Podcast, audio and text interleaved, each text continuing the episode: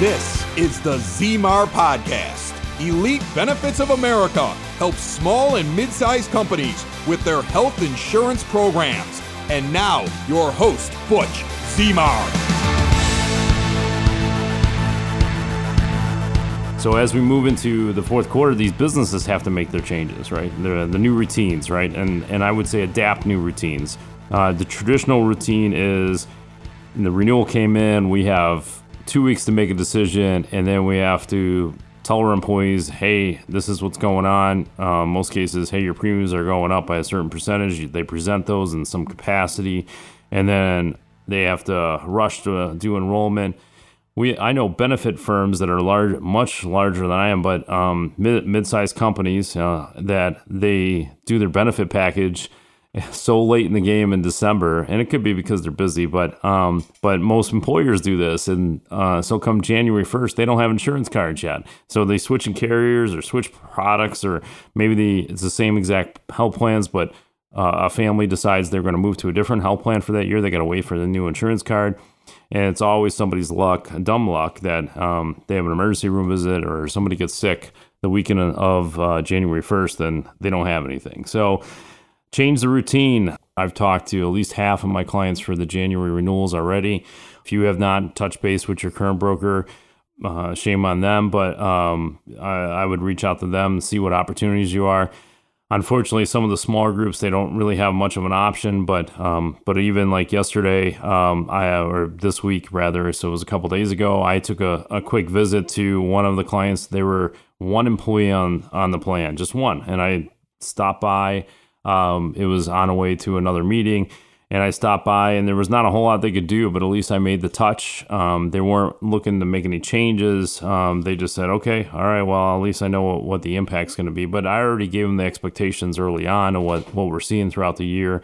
So even just for one employee, and it's hard to do that because there's not enough revenue, but but it's just about the touches. I was on my way anyways. It didn't cost me anything to pull in a parking lot, walk in the door, say hi to them, and then drop off the renewal, have a 10 minute conversation with them, and out uh, on away I go. And let's talk about some of these new routines that you should do. So, the first thing I think you need to do for new routine is look at technology. There's so many small, mid sized companies out there not embracing technology. I tell you, it's a pain in the butt to get started, but I tell you, once it's, once it's there, it makes everything so much smoother, not only for us as the broker, but as the employer. New hires, terminations, um, the list goes on. Uh, it'll save you time and time over and over again. On one of the episodes, in the past episodes, we did a cost analysis how many hours that's going to save HR. Even if you had multiple HR or office managers to handle this, how much time that, and I, I still think I'm going by memory, but it was going to save you like $20,000 a year on bigger companies. On smaller companies, it could be $2,000 um, worth of wages and time. And then also look at payroll integration. I know a lot of small, and mid-sized companies. We have employers um, that have 100 employees and they're still using Intuit. No, no offense to Intuit, but I tell you, it's a small business product and it's a good uh, segue to actually get up and running. Um, makes it super simple, but I tell you, when you get to a certain point, they don't integrate. Um, they're starting to compete with us. They're trying to roll in benefits because that's what the com- uh, competitor payroll companies are doing. And we're going to talk about that um, because I got a case, uh, small case study of what happened in the last couple weeks on um, payroll company trying to do benefits. But so payroll integration because now if the systems communicate with each other, you don't have to have multiple systems for onboarding or termination. Uh, you could have an employee log into a system. In fact, we have one system that it's only one login. That's it. And so um, other systems are two logins, but they communicate with each other. So if you terminate in the benefits, it terminates in payroll. If you terminate in payroll, it terminates the benefits. So if you do onboarding on one end, it sends a feed to another. Um, so like if you do payroll integrate, um, do the payroll setup and enter the employee, it does actually set up the account to a certain degree with the benefit side, but they don't enroll in benefits. They're going to have to log in and do that. But but at least they communicate and save you a little bit of time, so you don't have to go to five different places to terminate. I tell you, if you offer a medical plan, a dental, a vision, a life insurance, maybe even a short-term disability, and let's just say they're all with different companies, well, that's five terminations or five onboarding processes you have to make. So streamline it will just save you time. It'll free up uh, a whole bunch of other stuff. I'm telling you, start now I would say move your employees to the technology now. So outside the renewal, you have now let's set up the technology now. And that way, when we go to open enrollment, um, everything will be set up and then they'll all get login and passwords and they can all do it online. And then we can see who hasn't filled it out.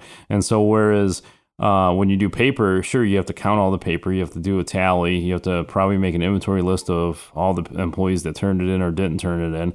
And then not only that, you have to make sure that the forms are all completed correctly. Whereas if you do technology, it's already there. So uh, medical renewals are definitely dreadful. So um, when when the renewal comes out, and I, um, if this is the first time you're hearing it, medical renewals hit the hit the streets for January 1st, sometime in October, usually late October.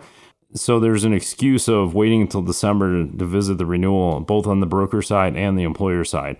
Uh, I feel like it's hogwash. Um, small employers, especially under 25 employees, should have that knocked out by mid uh, November. I mean, uh, maybe even November 1st, you should be ready to rock and roll. Yeah, it's two months out, but I'm telling you, just get it done. Do the open enrollment in November, head into the holiday seasons when they have their new insurance cards in their pocket for January 1st.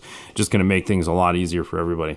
But traditionally, what happens is the broker throws the renewal at you maybe 30 days out uh, in some cases, because there's uh, a big insurance company in the state of Illinois that has certain restrictions on making plan changes, and they have a window you can do it.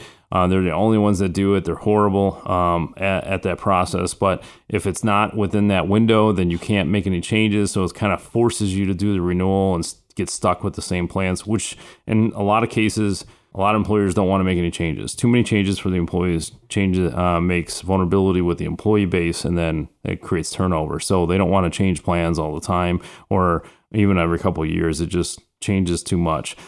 So the increases are there. There's no resolution. Typically, we complain in a room that healthcare costs so much. And there's many reasons behind it. Everybody combats the wrong reasons, uh, and we can discuss those on different podcasts. And I've talked about it on previous podcasts sometimes, uh, uh, especially on dental and vision and sometimes life insurance products, if there's increases, the broker could go back and negotiate, kind of earn their commissions, and then they get uh, 3% savings. Sometimes in the medical side, you could do that too based on claim history, but it's it's definitely a challenge and the the agent looks like a hero because they save 3% but you know we don't know if we're right on the uh, on the right platform there's a lot of loyalty with insurance brokers out there they're, the average age is over 60. Some of them are old school and they won't look at other opportunities or other programs that might be able to work. Affordable Care Act plans you cannot negotiate. So if you're under uh, 50 employees, most likely you're if you're on a big name insurance company, you're probably on an Affordable Care Act plan. Um, and they're all age rated to some degree. They may do composite, they blend the ages together, but those are the rates based on the age. There's nothing we could do. And so a lot of the increases each year are based on an age. Everybody ages up every year. So if you got a 10% uh, increase, well, everybody just got older in your employee base. And so you have to take that in consideration. There's no negotiations with Affordable Care Act plans. The sooner that you can move away from Affordable Care Act plan or a traditional plan, so even if you're on a grandfather plan, the better. You have more control there, uh, sure, if you want somebody else to take care of everything, then stay on an Affordable Care Act plan, pay the higher money. Don't see any of the details uh, because they're hiding everything from you. Administrative fees, our commissions are now being disclosed, and so uh, that's out of the puzzle now. But all the administrative fees, the profits, how much claims are being done on an Affordable Care Act plan, they don't have to send it to you. In certain situations, when you're big enough, you could actually put a formal request. It takes a long time and they're not willing to actually give it. So you're going to have to go jump through hoops for it. But the sooner you get off the Affordable Care Act plan, the better. You have more control. You could actually get a monthly report about claims. You're not going to see employee bases on this, but you're actually going to see where the claims are going pharmacy claims, doctor visit claims, emergency room visits. We could combat those by doing education to the employee base. We could print out flyers from an HR source that we provide to our clients to help them get a little education on hey, don't go to the ER unless you really have to. And sometimes it's challenging um, because people are in pain or something happened and you're not sure if something's broken. And so you really have to use some good judgment before you go run in the ER, but we can educate them on. They think that's the only rite of passage to get healthcare when something happens suddenly. It's not. You can go to urgent care. And I tell you, if something's bad enough, urgent care is going to call an ambulance and get you to the hospital anyways. And so it's not like you're not going to get access to quality care. In fact, in some cases, if you do the right homework and put together the right employee benefit plan, so you need to provide enough time to do this, but you could actually put together and get access to better health care. And it may not be the guy, guy down the street or the hospital down the street. And just because they have a big name in Chicago doesn't mean that they're the best quality facility to actually go to for what you're looking for. Um, it might be shocking to you, but I tell you, the devils are in the details, and uh, marketing is promotion. And if they're promoting it and they're not doing a negative spin on it, it makes it sound like that hospital is the greatest thing in the whole wide world. But and a lot of times they pay for those um, banners and they pay for the hey, we got voted number one heart clinic in the entire state. Well, they pay for a lot of that, so just be careful. But we can get into that on another podcast. So some negotiation can occur based on claims. So when you get a renewal or when we're talking to employer, uh, I'm sorry, for non-affordable care act plans, uh, we could possibly negotiate. If you're big enough and there's enough premium, we could go back to them and ask them if whether it's at the renewal or new business, we could actually talk to them to the insurance company and say, hey, what if we do X, Y, and Z? Will that lower the rate? Sure, it could be deductibles and copay raising, and that's traditional method of getting premiums lower. But you could use that as leverage and saying, hey, instead of if I raise my deductible, the the the format is that we save ten percent. Well, if we raise the deductible and we're paying all this premium, can you do 15%? And in some cases they will, some cases they won't, but you can negotiate more. You could implement other programs such as uh, direct primary care or zero cost urgent care or immediate care to the employees. And if you do this, um, you might be able to uh, lower your premiums because you're giving the employees a financial incentive to do something else for better outcomes. And so another thing you can do is implement those incentivized programs uh, for employees to make better decisions. So direct primary care is one It could be zero cost facilities, surgical facilities, urgent care, immediate care. And so this is changing up your routine uh, from your normal one. Instead of just collecting the renewal and having a summary that you never read through, um, you need to dive into it to see if you can get some cost savings, especially those CFOs out there and those HR managers for mid market companies, two, three, four, five hundred uh, employees, um, because they're you guys are small enough still that you don't have enough bandwidth or buying power to do other products, other things. And so sometimes it's easier just to take the renewal and then you work on sales department to increase sales to cover it up. There's a lot of other ways we could do this, and it's just changing your routine and how you handle the renewal. You could also imp- implement a claims advocacy uh, program for your employees. This gives advice on how to navigate the system and get access to better quality care. There are tools out there to actually look at how the grading factor is for each one of the doctors. You could actually look up and see if there's pending lawsuits against certain doctors. You may be surprised with this report. And so, as well as maybe you could find out different facilities that are smaller that actually have higher ratings. They have better outcomes, faster recovery times. Um, but you won't know that well without implementing a program. When the claims start coming in, how do they handle the claims? It can be overwhelming. So you could have an advocacy program put in place to help them handle that, maybe negotiate things or um, what an average cost is. Uh, providers will take advantage at claim time, especially the bigger claims. Uh, we had um, a guest on our podcast that talked about claims. He wrote a book called Never Pay the First Bill. Um, fantastic guy. He um, um, he brought up a case study that he they sued a doc or a provider, a big hospital in Texas, because they were saying that they were supposed to be billed a certain way.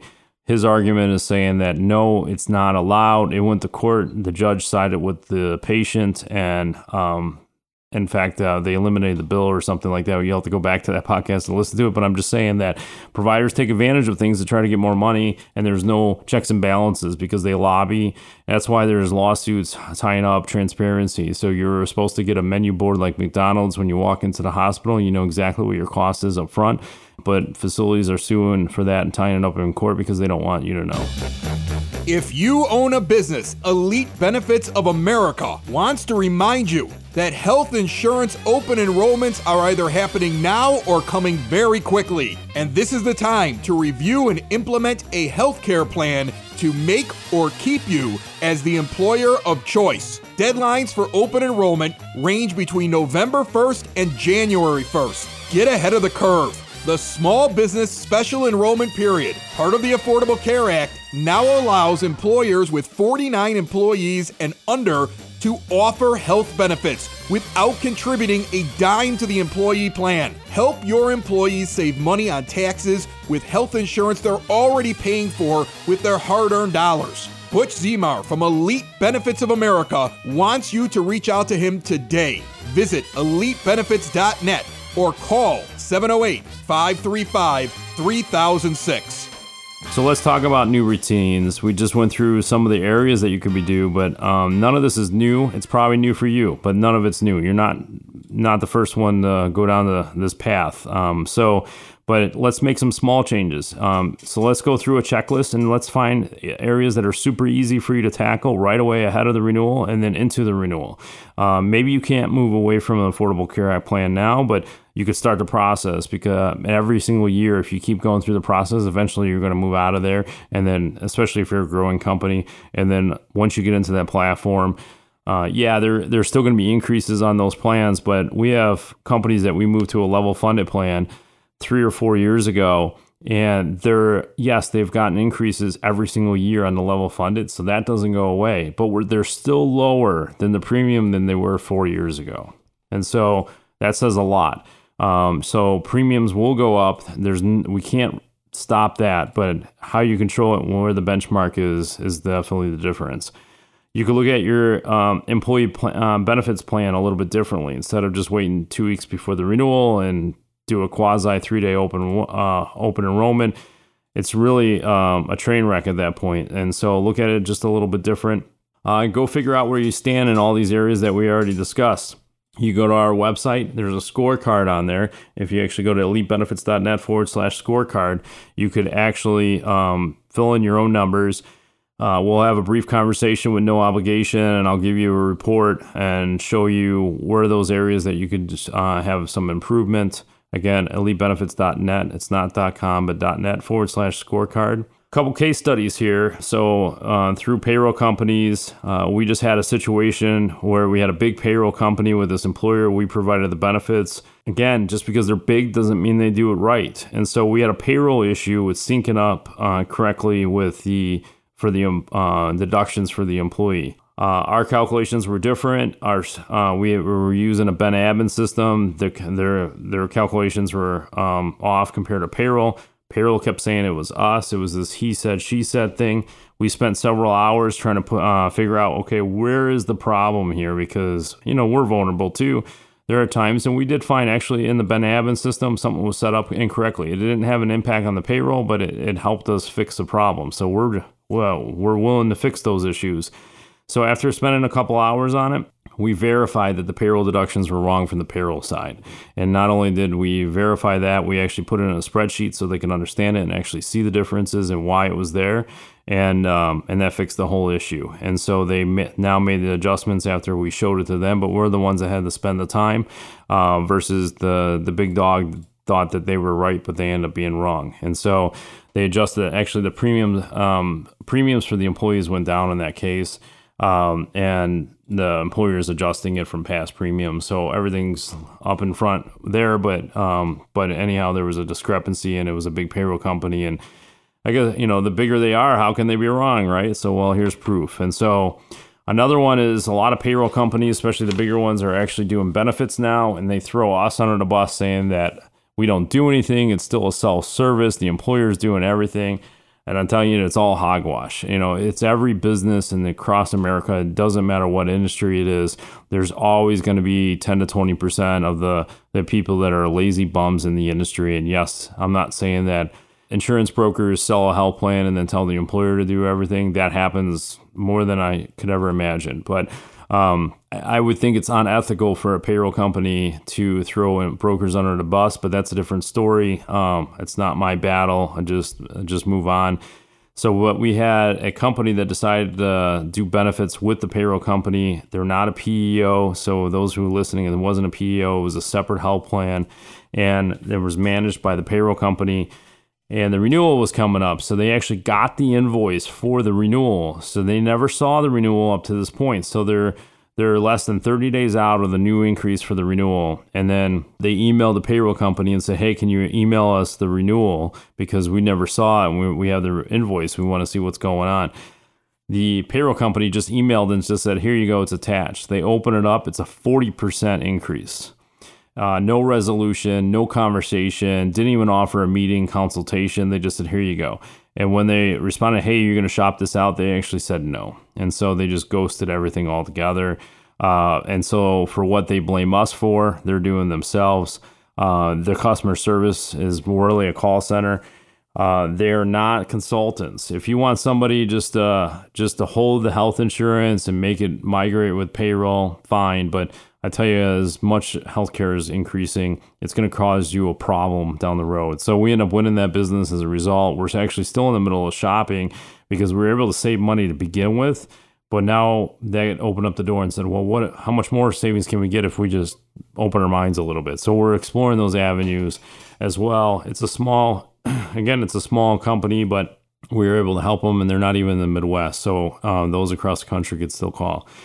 Another thing is look at level funded smaller groups. So uh, under 100 could still definitely take advantage of level funded. Some of them are 50 and under. It depends on the company. Level funded is self funded program, but they take the anticipated claims and divide it by 12 months and make it level so the employer is not having premiums up and down. Traditional self funded, you'll see fluctuations in premium payment based on claims, and um, small businesses can't handle that. Small, meaning under 100. Uh, they just can't handle it. So, but we just did a seven employee group uh, recently for a September 1st renewal. Right now it's August, middle August. The the renewal's already done. Everything's done in this case. So the the employees have already seen the plan, saw the premiums. They actually have their insurance cards in hand, and here we are. We still have two weeks before they'll actually be able to use it. So we went through underwriting, uh, found out a new rate uh, this employer is saving $15,000 a year. So divide that by uh, seven and uh, you could do the math. And so per employee, they're still saving um, a good amount, you know, 2000 bucks. But $15,000 a year could be reallocated. In fact, the employer is actually taking it and they're buying dental and vision products. So 100% paid for by the employer, and he's still ahead, way ahead. And so uh, it's definitely reaping some savings across the board. And even larger groups, um, the case study I always bring up because I, I really like this one because it, it went through, uh, I mean, they're under 50 employees, but there were around 42 employees in the Chicagoland market, went through underwriting. Um, they save $75,000 a year in, in premium. And we actually eliminated the PPO requirement. And so they can go anywhere they want, and the bills would be processed as if they were already in the PPO network.